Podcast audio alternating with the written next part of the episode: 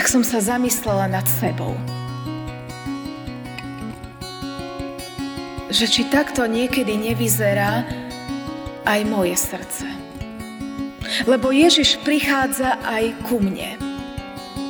Rozmýšľala som nad tým, kde všade v mojom živote je prekážka, ktorá mu bráni, aby prišiel ku mne.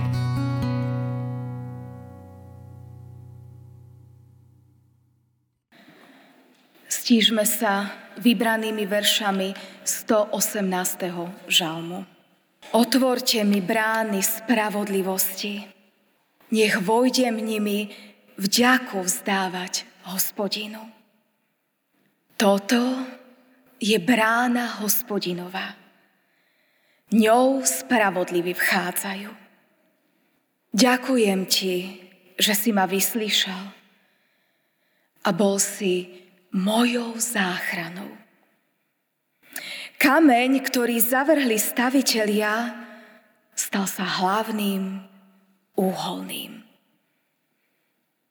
Pochádza to od hospodina. Je to div v našich očiach. Toto je deň, ktorý učinil hospodin. Jasajme a radujme sa v ňom. O hospodine, pomáhaj. O hospodine, popraj zdaru. Požehnaný, kto prichádza v mene hospodinovom. Požehnávame vás z domu hospodinovho. Amen. Milosť vám a pokoj od Boha nášho Otca a od nášho Pána a Spasiteľa Ježiša Krista. Amen. Milé sestry, milí bratia, slova písma svätého, ktoré budú slúžiť ako základ kázne, čítame z Evanielia podľa Jána z 12. kapitoly, kde v 12. až v 15. verši v Božom mene čítame tieto slova. Druhého dňa veľký zástup, ktorý prišiel na slávnosti, počujúc, že Ježiš prichádza do Jeruzalema, nabral palmových ratolesti a vyšiel mu naproti volajúc. Hosana, požehnaný, ktorý prichádza v mene pánovom, kráľ izraelský. Keď Ježiš našiel osliadko, posadil sa naň, ako je napísané – Neboj sa, dcéra Sionská. Aj hľa, tvoj kráľ prichádza, sediac na osliadku oslice. Amen. Toľko je slov z písma svätého. Ježiš má moc nad smrťou. Tieto slova rezonovali v mysliach ľudí, ktorí boli v Jeruzaleme a v jeho okolí. Rozšíril sa totiž, čo Ježiš urobil len pred nedávnom. Rozšíril sa posledný zázrak, ktorý Ježiš urobil. Vzkriesenie Lazara.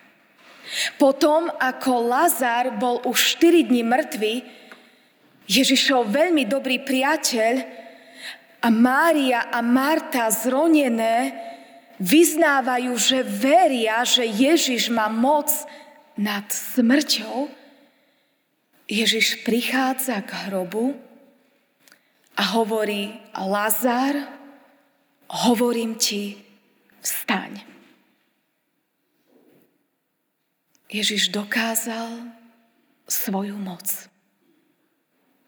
Štyri dní mŕtvého Lazara vrátil späť do života. Bol to veľký šok pre mnohých ľudí. Oni totiž počuli, že Ježiš skriesil mládenca v najme, ale povedali si, možno nebol ešte mŕtvy. Možno, možno len si mysleli, že zomrel. Ale keď po štyroch dňoch Ježiš zavolal Lazara z hrobu, to už bol pre nich dôkaz, že Ježiš má moc nad smrťou. A tak chcú mnohí Ježiša vidieť. O to viac, keď Ježiš naznačuje, že aj on je poslaný zomrieť. Bolo totiž 6 dní pred Veľkou nocou, keď Ježiš prišiel do Betánie, kde býval Lazár, Mária a Marta. A Marta vzala veľmi dráhú vzácnú masť a pomazala Ježiša. A keď to učeníci vidia a Judáš vyčíta Márii, že prečo to urobila, že radšej mohla tú masť predať a dať peniaze chudobným, Ježiš hovorí, prečo túto ženu zarmujcujete? Veď mi to urobila na môj pohreb. Lebo mňa tu nebudete mať vždy, ale chudobných budete mať vždy medzi sebou. A tak keď Ježiš na ďalší deň vchádza do Jeruzalema v pokore, sediac na osliadku, Veľký zástup, ktorý vidí Ježiša prichádzať do Jeruzalema, vychádza Ježišovi v ústrety. A o tom svedčí aj dnešná kvetná nedeľa. Alebo ak chceme originál latinsky, palmová nedeľa, kedy sekali palmové ratolesti Niektorí dokonca vyzliekali svoje rúcha a stlali Ježišovi pod nohy a volali požehnaný, ktorý prichádza v mene pánovom kráľ izraelský, hosana na výsostiach. A tak Ježiš prichádza. Ježiš prichádza do Jeruzalema. A čo robia ľudia? Ľudia mu idú ústrety. Aj k nám dnes Ježiš prichádza. Prichádza dnes ku mne a k tebe. Čo urobím ja a ty? Urobím presne to, čo urobili zástupy? Zástupy vychádzajú Ježišovi v ústrety.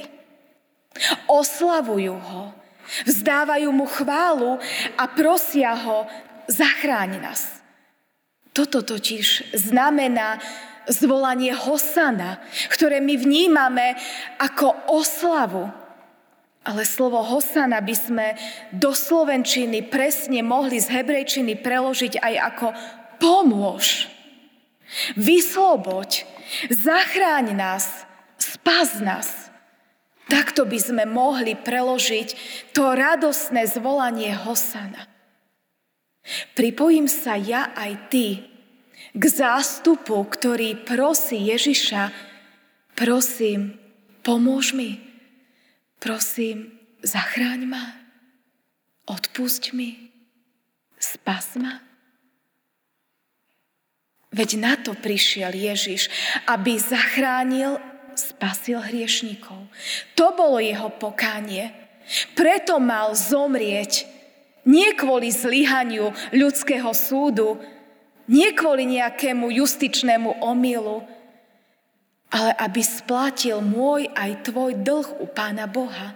Aby sa stal mojim aj tvojim záchrancom od môjho aj tvojho hriechu, áno, aj od väčšnej smrti. Uvedomujem si, že to kvôli mne Ježiš prišiel na túto zem? Že to kvôli mne vchádzal do Jeruzalema zlatou bránou? Uvedomujem si, že to bolo z lásky ku mne a k tebe, tak ako si to uvedomovali títo ľudia? Veď Ježiš len naplnil proroctvo, ktoré hovorilo, že tak sa má stať. Prichádzam teda aj ja Ježišovi v ústrety, keď On prichádza ku mne, keď prichádza k tebe, ideš mu aj ty v ústrety. Alebo hľadáme výhovorky, prečo by sme sa s ním nemali stretnúť. Prečo by sme mu nemohli výjsť v ústrety, keď on prichádza k nám. Nepodobáme sa ľuďom, ktorí kladú jednu prekážku za druhou, jednu výhovorku za druhou, len aby Ježišovi nevyšli v ústrety. Nepodobá sa naše srdce súčasnej zlatej bráne, ktorá je dnes zamurovaná. Zlatá brána, ktorá mala aj iné názvy, aj krásna brána, pekná brána, mala totiž dva vstupy, dva oblúky.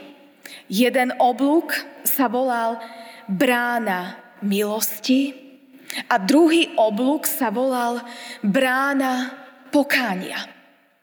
Tieto dva oblúky boli kedysi otvorené. Touto bránou vošiel Ježiš. My nevieme, ktorou časťou. Či časťou milosti, aby nám ukázal, že nám priniesol milosť a odpustenie, alebo či vošiel to, tým druhým oblúkom, tou druhou bránou, bránou pokánia, aby nám dal príklad, že máme ľutovať všetko zlo, ktorého sa dopúšťame. Máme činiť pokánie zo svojich hriechov a vyznávať ich Pánu Bohu. Nie je to dôležité, ktorou bránou prešiel. Či bránou milosti alebo pokánia. Dôležité je však, že prišiel k nám. Ale dnes v súčasnosti, ako vidíte na fotke, je táto brána zamurovaná. Dnes cez túto bránu nemôžete vstúpiť, pretože v roku 1541 túto bránu zamuroval sultán Sulejman. Táto brána je dnes zamurovaná. On ju zamuroval preto, lebo poznal proroctvo, že Mesiáš vojde do Jeruzalema z Olivovej hory, ktorá je oproti tejto bráne a touto bránou vojde do Jeruzalema ako záchranca a spasiteľ. A tak, aby Mesiáša zadržal, dal túto bránu zamurovať. A to nebolo všetko. Na tej fotke je vidno, že pred tou bránou urobili moslimský cintorín. Začali tam stavať hroby, pretože pre Židov je cintorín nečisté miesto. A Mesiáš sa teda neznečistí, keď príde do Jeruzalema a tak nemôže prísť. Je to smiešné. Ako keby Božieho syna mohla zadržať nejaká zamurovaná brána alebo nejaký moslimský cintorín. My sa dnes nad tým usmejeme. Ale ja keď som v novembri stála na tom moslimskom cintoríne a keď som pozerala na tú zamurovanú bránu, tak som sa zamyslela nad sebou. Že či takto niekedy nevyzerá aj moje srdce. Lebo Ježiš prichádza aj ku mne. Rozmýšľala som nad tým, kde všade v mojom živote je prekážka, ktorá mu bráni, aby prišiel ku mne. Rozmýšľala som, že či aj ja vo svojom živote neprikladám obrazne povedané kameň ku kameňu, čím bránim, aby do môjho života prišiel Ježiš so svojou milosťou. Či aj ja nezatvrdzujem svoje srdce a mi to bráni, aby som pokáni, v pokore prichádzala k Ježišovi. A tak som sa začala pýtať a prosiť tam vtedy na tom moslimskom cintoríne pred tou zamuronou bránou, Pane Ježiši, čo v mojom živote je prekážka, aby si mohol ku mne prísť naplno, veď Ty si ku mne prišiel. Ty si mi ukázal lásku. Čo je to v mojom živote, čo ja som urobila, že Ti nedovolím, aby si naplno konal v mojom živote. Ukáž mi to. V dnešnú nedeľu si túto otázku môžeme položiť my všetci. Je tu pre nás totiž pripravená Večera pánova a pred ňou spoveď. V dnešnú kvetnú nedeľu sa naozaj symbolicky môžeme pýtať, ako vyzerá brána môjho srdca. Je otvorená? Obidva oblúky? Brána pokánia aj brána milosti? Alebo mám niektorú časť tejto brány zamurovanú? Alebo obidve brány? Ježiš prichádza aj ku mne. Ježiš mi chce odpustiť. Veď preto išiel na kríž. Preto aj jeho Boh mocne vzkriesil na tretí deň z mŕtvych a hrob ostal prázdny. Preto Ježiš žije, lebo má moc nad smrťou, má moc nad každým hriechom, nad každým mojim zlyhaním a omylom. Dovolím mu, aby zbúral tie prekážky, ktoré som ja nastavala v mojom živote, vo vzťahu k nemu a vo vzťahu k druhým ľuďom. Dovolím mu, aby prišiel aj do môjho života. Dovolím mu to v pokáni, v spovedi. Ak áno, ak si žiaden hriech nechcem držať, ale ak všetky hriechy chcem odovzdať Ježišovi Kristovi, tak on príde ku mne a dá mi odpustenie a milosť aj šancu začať od znova. V každej oblasti. Začať od znova budovať vzťah s Pánom Bohom, aj začať od znova budovať vzťahy s ľuďmi, ktoré boli pokazené. To robí Ježiš. Ježiš v pokáni dáva milosť. Dáva milosť začať od znova. Začať od začiatku. Keď Ježiš prichádzal vtedy do Jeruzalema, tak veľký zástup išiel Ježišovi v ústrety a kričali Hosana. Pomôž mi, zachráň ma, spas ma. Presne to dnes spovedi môžeme robiť aj my. Ja som veľmi rada, že aj my sme sa tu stretli v tomto chráme Božom ako veľký zástup. Je nás tu veľa. A tak spoločne v spovedi budeme môcť k Ježišovi volať zachráň ma, pomôž mi, spas ma. To naše hosana bude znieť v tých našich štyroch odpovediach na otázky po zahľadení sa do spovedného zrkadla desiatich Božích prikázaní. A tak, keď budeme mať tú možnosť, my tu v chráme Božom, ale aj vy doma, ktorí nás sledujete, aj vy máte šancu v pokore, v tichosti odpovedať Ježišovi, pomôž mi, zachráň ma. Všetky svoje hriechy, bremena zložiť pod Kristov kríž aby ich obmila krv baránka Ježiša Krista. Ale tam môžeme zložiť nielen svoje hriechy. Tam môžeme zložiť aj všetky naše trápenia, všetky naše bolesti, všetky krivdy, ktoré cítime, že boli voči nám vykonané.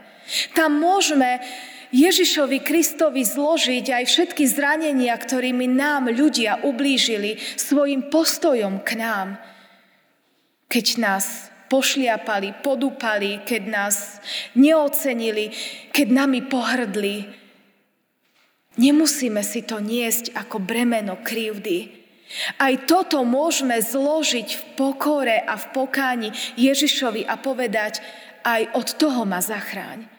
Nech už to nemusí byť v mojom srdci ako krivda, ako bremeno, ako niečo, čo je ako múr, ktorý stojí medzi mnou a tým človekom, ktorý mi ublížil. Pane Ježiši, aj tento múr odstraň preč. A Ježiš to urobí. Ježiš každý jeden múr dokáže zbúrať a zničiť. Veď nie takého hriechu, ktorý som vykonala ja, aj ty, alebo ktorý bol vykonaný voči mne alebo voči tebe, za ktorý by Ježiš na Golgotskom kríži nevylial svoju krv. A tak už ďalej nechoďme strápení, ubití, zamu- so zamurovaným srdcom. Ale cez bránu pokánia príjmime Božiu milosť.